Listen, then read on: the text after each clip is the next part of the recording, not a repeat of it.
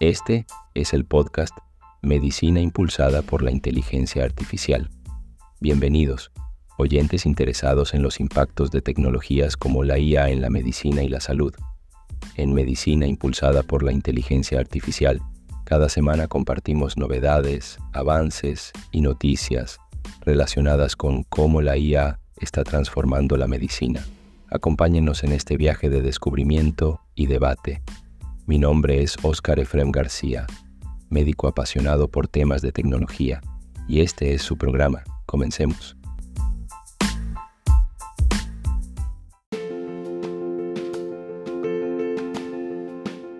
Hola, ¿qué tal? Este es el primer episodio del podcast Medicina impulsada por la IA. Hoy tenemos varios temas. Vamos a hablar primero de la situación actual y novedades en inteligencia artificial.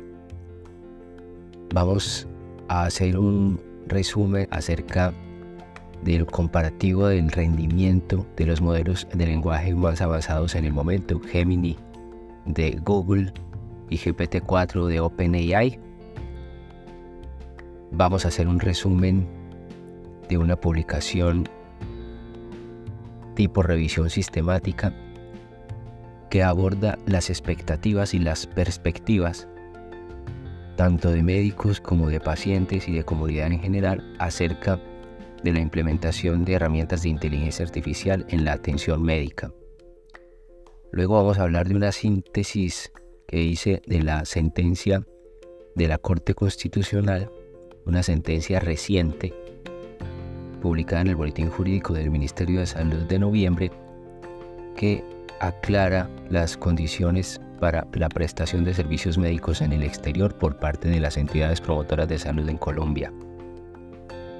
Luego vamos a unos temas de actualidad. La OMS publica una recomendación acerca del riesgo del uso de cigarrillos electrónicos en adolescentes y más novedades sobre inteligencia artificial. Quédate hasta el final. Bienvenidos a nuestro podcast Medicina impulsada por la inteligencia artificial. Soy su anfitrión, Oscar García, un médico colombiano apasionado por la tecnología y la innovación en el campo de la salud. Hoy abordaremos un tema fascinante, el lanzamiento de Gemini 1 por Google en diciembre de 2023, un modelo de inteligencia artificial que promete revolucionar la inteligencia artificial multimodal y que parece va a ser la competencia fuerte para ChatGPT, el modelo de OpenAI. Gemini 1 es un modelo que supera a GPT-4 y trae consigo tres variantes.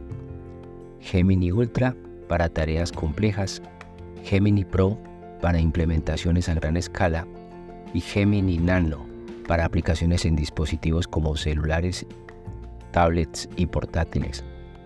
Estos modelos han sido entrenados con un conjunto de datos multimodal y multilingüe, abriendo posibilidades increíbles en la gestión de texto, imágenes, audio y supuestamente video. Aunque después del lanzamiento de Gemini se suscitaron varios comentarios acerca de la veracidad de lo que Google presentó respecto a cómo Gemini gestiona el video. Ahora les quiero hablar de la evaluación del rendimiento de los dos modelos más avanzados con que contamos al momento y su comparación Gemini versus GPT-4. La comparación entre Gemini y GPT-4 revela que Gemini Ultra, el modelo más avanzado, supera a GPT-4 en varias tareas. En las pruebas estándar de preguntas de opción múltiples en 57 temas, una evaluación estándar que se usa frecuentemente para medir el rendimiento de estos modelos, Gemini Ultra alcanzó 91.04% comparado con el 87.20% que logró GPT-4. Otras pruebas estándar como matemáticas de escuela primaria, evaluaciones en tareas de programación en Python y comprensión de lectura y aritmética también muestran resultados impresionantes para Gemini. Lo más destacado de estos datos es que tanto Gemini como GPT-4 están alcanzando niveles de desempeño que en algunas tareas superan a los humanos. Esto nos lleva a preguntarnos sobre el potencial de estos modelos en la medicina y la salud. Imagínense modelos que leen imágenes, generan texto, resumen, transcriben, interpretan resultados de laboratorio e incluso podrían hasta escuchar audios de pacientes y resumir información tanto para el médico como para el equipo de salud. Ahora vamos a hablar de las capacidades multimodales y multilingües de estos modelos, de Gemini y de GPT-4. Estos modelos no solo demuestran competencia en múltiples idiomas y modalidades, sino que también ofrecen mejoras significativas en, en tareas como la traducción y resúmenes de varios lenguajes. Esto es vital en medicina, todos tenemos que estudiar y tener acceso rápido y preciso a información actualizada en diversos idiomas para estar al día en los avances científicos de nuestro sector. Ahora hablemos un poco de las aplicaciones prácticas y el futuro. ¿Cómo podemos usar estas aplicaciones? Gemini Nano, el modelo pequeño del Google, con su capacidad de funcionar en dispositivos móviles, y Gemini Pro, que se utiliza en sistemas de racionamiento complejo para generar código de programación muestran un potencial emocionante en la aplicación eh, y en el uso en medicina. OpenAI, por su parte, ofrece una aplicación móvil que integra GPT-4 y ofrece posibilidades como análisis de imágenes, texto y audio la aplicabilidad de estas funciones tiene muchas potencialidades, tanto en la consulta como en la generación de resúmenes de historias clínicas de recomendaciones para los pacientes, etc. Queridos oyentes, ¿no les parece emocionante el futuro de la medicina con estas herramientas? En nuestro siguiente segmento profundizaremos en cómo Gemini 1 y GPT-4 pueden transformar la atención al paciente y la gestión hospitalaria. No se lo pierdan. Continuamos en nuestro podcast Medicina impulsada por la inteligencia artificial explorando las prometedoras capacidades de Gemini 1 y de GPT-4. En este segmento profundizaremos en cómo estos modelos de, IA pueden transformar la práctica médica y la gestión clínica, basado en sus capacidades multimodales integradas. Gemini y GPT-4 ofrecen posibilidades emocionantes para la práctica médica gracias a su capacidad multimodal. Aunque Gemini aún no está disponible públicamente y se anticipan ciertas restricciones, su potencial para integrar y generar contenidos de diferentes formatos lo hace ideal para aplicaciones médicas y para la gestión en la atención en salud. GPT-4 ya está disponible en una versión empresarial con mejoras de seguridad y privacidad, lo que daría garantía para las instituciones y el uso de los datos de los pacientes. Las recomendaciones en cuanto a la práctica médica y la gestión clínica, podemos adaptar estos modelos o el uso de estos modelos a nivel personal, anonimizando los datos de los pacientes para integrarlos en el ejercicio clínico como soporte a las decisiones clínicas. Estos modelos pueden interpretar datos de historias clínicas, resultados de laboratorio, imágenes diagnósticas, proporcionar apoyo en diagnóstico, tratamiento y pronóstico y ayudar a personalizar el tratamiento del paciente. Otra ventaja de estos modelos o aplicabilidad es la, democratización del conocimiento médico. GPT-4 y Gemini pueden facilitar consultas médicas en línea, facilitar la telemedicina y servir como tutores en temas específicos. Hay varios estudios en que se le indica a los pacientes cómo hacerle preguntas a estos modelos cuando tengan dudas de tipo médico, obviamente con algunas restricciones y signos de alarma. Una tercera forma de aplicar estos modelos se refiere al, mejoramiento del flujo de trabajo clínico en temas como la, la, automatización de la generación de documentación, resúmenes de historias clínicas, recomendaciones para pacientes, recomendaciones para el tratamiento farmacológico y la generación de recomendaciones clínicas. Otro uso, el uso en modalidades múltiples de diagnósticos. Estos modelos pueden integrar datos de texto, de imagen e, e, interpretar eh, los resultados de estudios diagnósticos, tanto en patología como en imágenes diagnósticas, ya tienen un amplio uso los modelos de Machine Learning, pero estos tipos de modelos de inteligencia artificial generativa que leen imágenes, pues nos van a facilitar y ayudar en la interpretación de estas imágenes.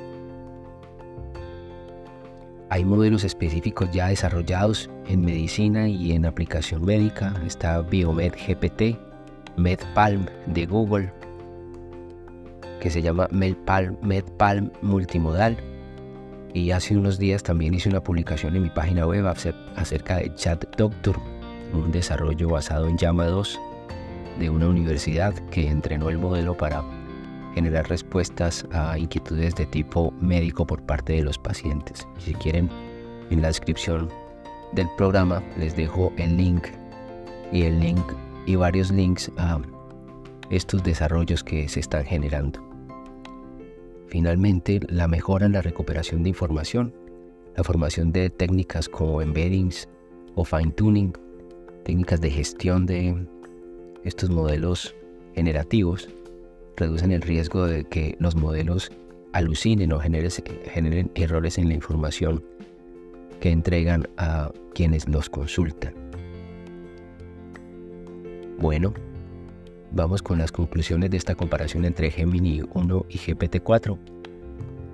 Los dos son modelos que representan avances significativos en la inteligencia artificial multimodal destacan en la, gestión de información en múltiples formatos, su versatilidad y rendimiento excepcional en las pruebas estándar los posicionan como líderes en el sector de la inteligencia artificial, con un gran potencial en la medicina. Sin embargo, es crucial la comparación y la comprobación y la verificación de parte de los profesionales médicos y profesionales de la salud para garantizar la seguridad y la pertinencia de la información que generan estos modelos. Uno de los aspectos a considerar como dato final para este fragmento es que la ventana de contexto de Gemini es de 34.000 tokens. Tokens son como fragmentos de palabras en que estos modelos descomponen las consultas que se le hacen para analizarlos mientras que GPT-4 maneja un contexto de 128.000 tokens, casi cuatro veces más lo que maneja Gemini. 128.000 tokens es aproximadamente un documento de 300 páginas y este, esta ventana de contexto ya está disponible en quienes tienen acceso a GPT-4 Turbo, o sea, al modelo de pago de ChatGPT, ChatGPT Plus. En nuestro próximo segmento exploraremos una publicación reciente sobre inteligencia artificial en medicina y algunas noticias de actualidad del sector salud. Manténganse sintonizados.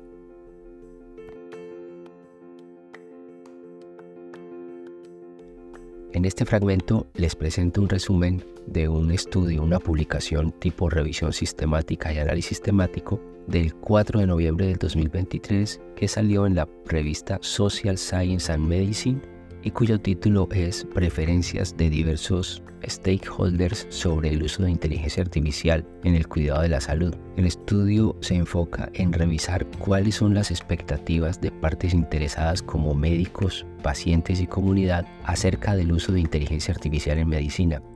El objetivo del estudio fue analizar las actitudes hacia el uso de inteligencia artificial en medicina desde las perspectivas de múltiples roles, como ya mencionamos, médicos, pacientes y comunidad en general.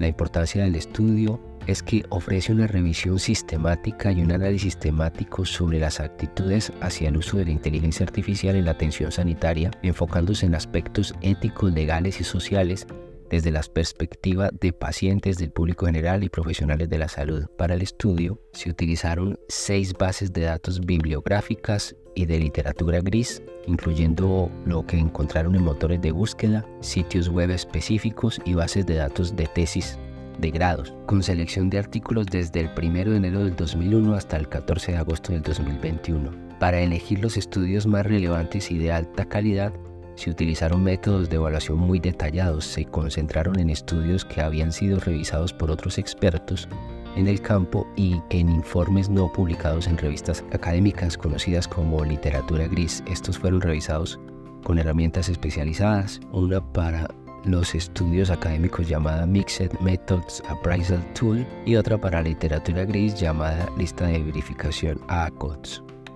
Estos términos técnicos son protocolos que se tienen para realizar este tipo de publicaciones. Si quieres conocer más, te invito a revisar mi página web. Tengo varias publicaciones en que explicamos cómo se realizan estos procesos de selección de estudios. El proceso de extracción de datos de los estudios seleccionados fue así. Para analizar los estudios escogidos se recopiló una amplia gama de información mediante un formulario detallado. Después se analizó esta información con un método que combina diferentes tipos de datos para encontrar las ideas más importantes. Se utilizó el software llamado En Vivo 12 para identificar patrones y temas principales de los datos. Se aplicaron encuestas a los pacientes, médicos y comunidad y se iba recopilando las inquietudes, las dudas, las expectativas y a partir de todas esas inquietudes, dudas y expectativas se generaron las conclusiones y los resultados del estudio. ¿Qué medidas y desenlaces encontramos en el estudio? Se identificaron 105 publicaciones a partir de 7.490 registros,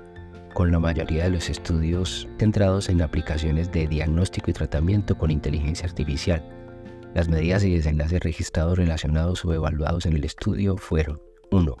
Medidas de resultados primarios. Se recopilaron preferencias, opiniones, percepciones, actitudes y experiencias con respecto al uso o aplicaciones de la inteligencia artificial en la atención médica. Estas medidas se centraron en recoger una amplia gama de respuestas y percepciones sobre la inteligencia artificial en el sector de la salud, utilizando varios métodos y herramientas para obtener la comprensión completa y multifacética de la información recopilada. Vamos a los resultados. En este estudio se definieron beneficios y riesgos percibidos de la inteligencia artificial y se identificaron temas analíticos relevantes, incluyendo conocimiento y familiaridad con la inteligencia artificial, beneficios y riesgos percibidos, desafíos, aceptabilidad, desarrollo, implementación y regulaciones de la relación humano-inteligencia artificial. En total fueron nueve temas centrales para los resultados. El primero, conocimientos y familiaridad con la IA. Este tema se asocia con avances pero con comprensión limitada en el sector salud en los profesionales del sector acerca de cómo funciona la IA. El segundo tema, los beneficios percibidos se captó un aumento en la precisión diagnóstica y eficiencia operativa con el uso de la inteligencia artificial. Los riesgos percibidos se recopilaron inquietudes sobre privacidad de datos y equidad en la atención sanitaria al usar estos modelos de inteligencia artificial. Desafíos percibidos se identificó una necesidad de claridad normativa y manejo ético de los sesgos que genera el uso de estos modelos de inteligencia artificial y aplicaciones de inteligencia artificial en medicina. En cuanto a la aceptabilidad, se valida una positividad hacia el uso de la IA, pero esta positividad está condicionada a la gestión de los riesgos del uso precisamente de la inteligencia artificial en medicina. En cuanto al desarrollo, se identifican avances prometedores, pero se necesita considerar aspectos éticos. Frente a la implementación, se requiere capacitación y atención a las necesidades de los usuarios, de las personas que van a estar al día a día usando estas herramientas. Frente a las regulaciones son esenciales marcos regulatorios claros para el uso ético de la inteligencia artificial y frente a la relación humano-IA, la inteligencia artificial complementa la atención clínica sin reemplazar el juicio humano y se abordan conflictos en temas como la toma de decisiones. Se identifica que existe incertidumbre sobre la asignación de responsabilidades cuando ocurran errores relacionados al uso de la inteligencia artificial en la atención médica. Estos son los temas centrales los nueve ejes temáticos del estudio. Ahora vamos a hablar de algunas recomendaciones para la adopción de la inteligencia artificial en medicina, derivadas precisamente de este análisis que se hizo en el estudio.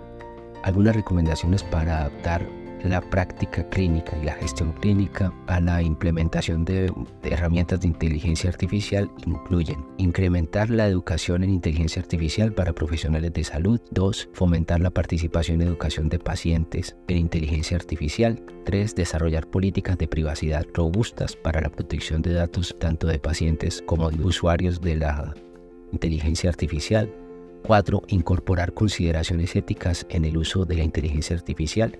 5. Usar inteligencia artificial para mejorar la calidad del diagnóstico. 6. Optimizar la gestión de recursos mediante sistemas de inteligencia artificial. 7. Personalizar tratamientos con ayuda de inteligencia artificial. 8. Fortalecer la toma de decisiones clínicas con herramientas de inteligencia artificial. 9. Promover la investigación clínica utilizando inteligencia artificial para identificar tendencias y patrones. Y 10. Preparar las instituciones de salud para la integración de inteligencia artificial adaptando infraestructuras y procesos. Como conclusión del estudio, se define que existe una actitud generalmente positiva hacia el uso de la inteligencia artificial en medicina y en salud de parte de los médicos, de pacientes y comunidad, pero se destacan problemas como la necesidad de transparencia, explicabilidad de los modelos y la implicación de pacientes y clínicos en el desarrollo de la inteligencia artificial, así como la importancia de la legislación y del desarrollo de directrices adecuadas para asegurar la equidad, la responsabilidad, la transparencia y la ética en el uso de la inteligencia artificial en la atención médica. Vamos con el siguiente fragmento del podcast. Continuamos con algunas novedades y noticias de actualidad en el sector salud. Les voy a dar un resumen de la sentencia de 37323 de la Corte Constitucional, una sentencia que está publicada en el Boletín Jurídico del Ministerio de Salud de noviembre de 2023 y se refiere a la autorización de servicios médicos en el exterior. El contexto del caso de que surgió la sentencia es un caso de un niño de 10 años llamado Juan que lucha contra una leucemia.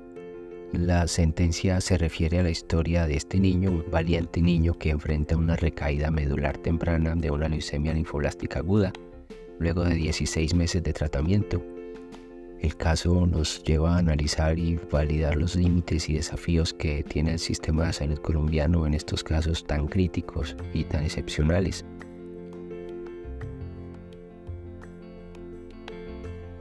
En el desarrollo del caso, la madre del niño, al ver que a Juan le indican tratamiento paliativo, busca una esperanza, busca tratamientos más allá de las fronteras de Colombia y encuentra que en el hospital de San Joan de Deus, en Barcelona, se propone un tratamiento innovador, una inmunoterapia llamada CAR-KIMRIA, y esto marca un punto de inflexión en el caso. La madre decide solicitar la autorización de este tratamiento en el exterior para el paciente, la EPS a la que está afiliado el paciente rechaza la solicitud de tratamiento en Barcelona, citando el principio de territorialidad de la Ley 100. Este acto enciende el debate en relación al derecho a la salud y la vida frente a la cobertura de los servicios para tratamientos que solo existen fuera del país.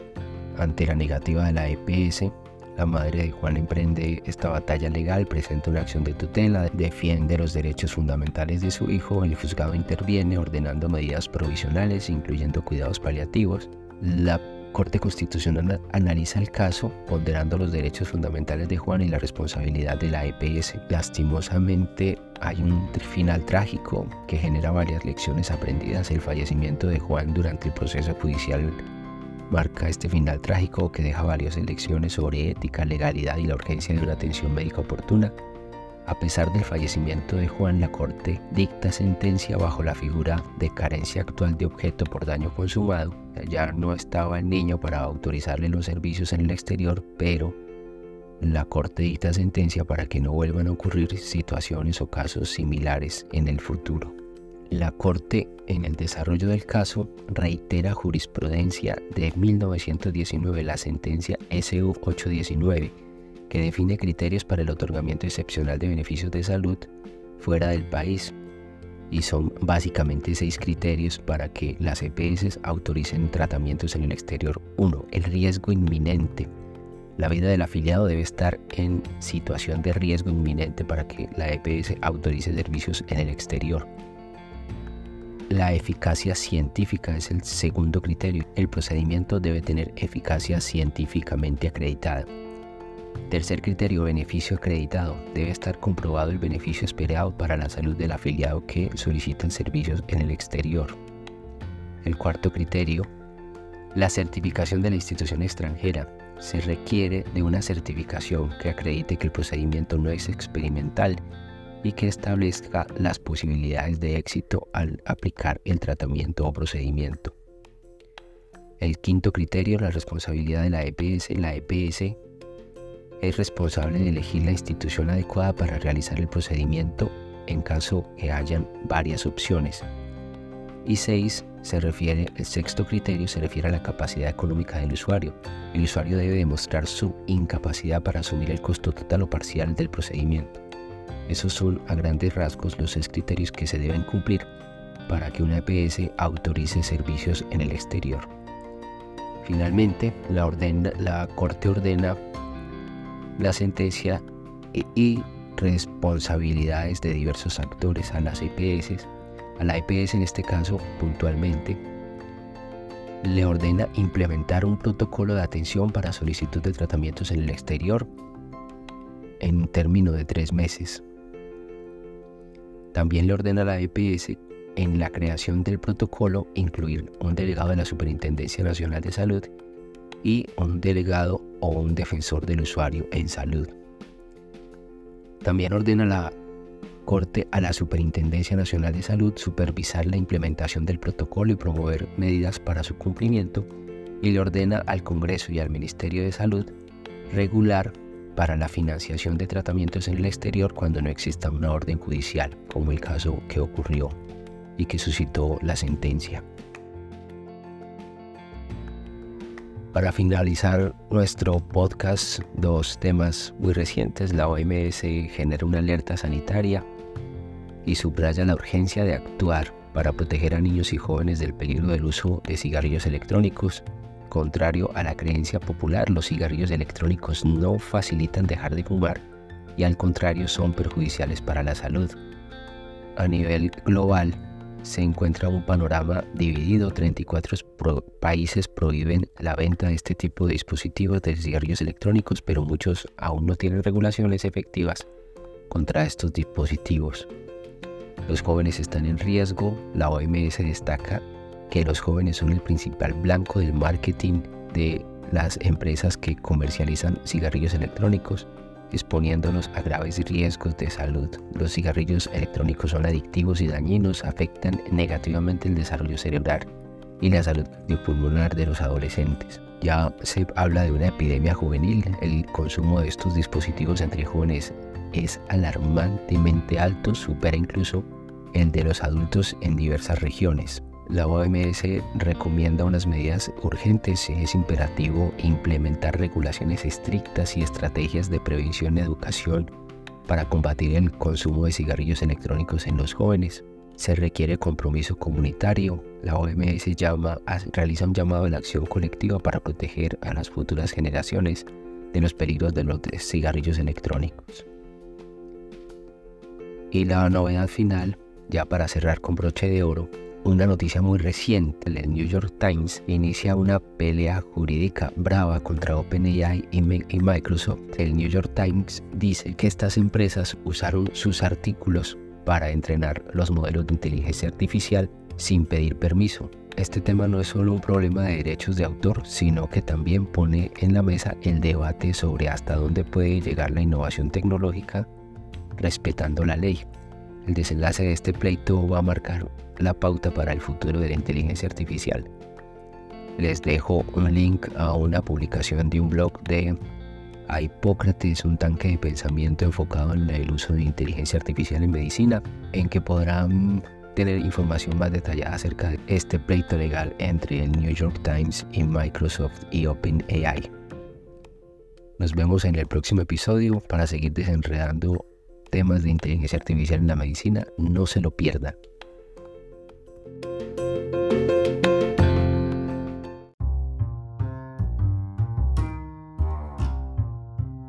Muy bien, hasta aquí vamos hoy, querida audiencia. Esto ha sido el podcast, Medicina Impulsada por la Inteligencia Artificial. Gracias por acompañarnos en estos apasionantes temas. No olviden suscribirse para seguir al tanto de cómo la IA está moldeando el futuro de la medicina. Les recuerdo que pueden visitar mi web oscarelfren.com para profundizar en estos temas y otros relacionados a gestión clínica y administrativa en salud. Hasta la próxima.